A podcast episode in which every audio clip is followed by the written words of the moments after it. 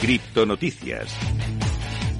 Arrancamos con la noticia más importante de las últimas semanas, una noticia que algunos ya podían prever, pero pues que se acaba de dilucidar en las últimas horas. Es una noticia de última hora y es que MicroStrategy, la empresa de Michael Saylor, obtiene otros 480 bitcoins y ya posee, apuntad, 129.699 bitcoins. ¿eh? Qué burrada. La compañía de Michael Saylor ha comprado otra gran porción de bitcoin valorada en aproximadamente unos 10 millones según un tuit que ha publicado el propio CEO hace nada, hace apenas unos minutos. El precio promedio pagado por Bitcoin por el gigante de la inteligencia de software fue de 20.817 dólares por cada Bitcoin. A partir de ahora la compañía ya tiene, como te, comentaba, 129.699 bitcoins y para que se hagan una idea, pues eh, tienen un valor más o menos de 4.000 millones de dólares. A principios de este mes, el director ejecutivo Michael Saylor disipó los rumores de una posible margin call y eso sí, claro, se hizo muy famoso como, como está sucediendo en, los últimos meses, en los últimos años, porque es desde luego el que más está apoyando, el que más está apostando por esta tecnología. Esperamos, ¿eh? esperemos que le salga bien la apuesta y si no, pues desde luego os lo contaremos aquí. Vamos con la siguiente noticia del día. En este caso,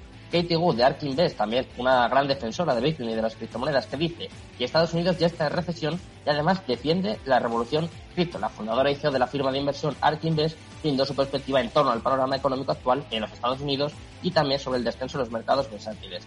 Habló sobre el futuro de las criptomonedas y reiteró su confianza sobre la nueva clase de activos y su potencial disruptivo. Todo esto fue en una entrevista para el programa Squawk de la CNBC de este propio martes, en el que la economista experta en finanzas dijo que la economía de los Estados Unidos ya se encuentra en una recesión y además admitió que había subestimado la gravedad y extensión de la inflación. Vamos con la siguiente noticia. En este caso vamos a hablar de uno de los exchanges más fuertes, más conocidos. Estamos hablando de FTX y es que su propio CEO ha admitido, ha reconocido que algunos exchanges de criptomonedas ya son secretamente insolventes. Alertó que en medio del colapso del mercado cripto hay algunos exchanges de criptomonedas que ya son secretamente insolventes.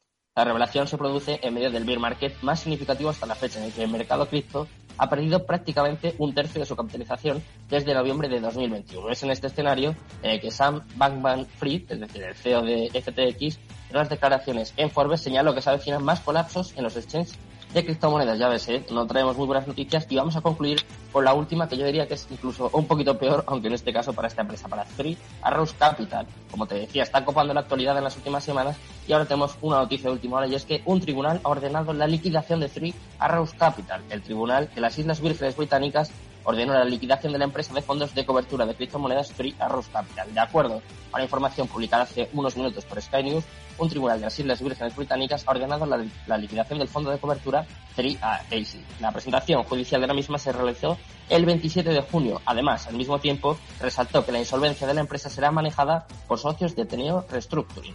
Como ven, ya saben cómo está el mercado, ya ven que tenemos bastantes caídas en el día de hoy, noticias eh, no muy positivas, lo único que se podría resaltar es la noticia de Michael Saylor, que sigue apostando, sigue all in con Bitcoin. Ahora vamos a analizar todo esto y mucho más, por el momento más importante, vamos con el 3 del día, vamos a conocer Scalable Capital.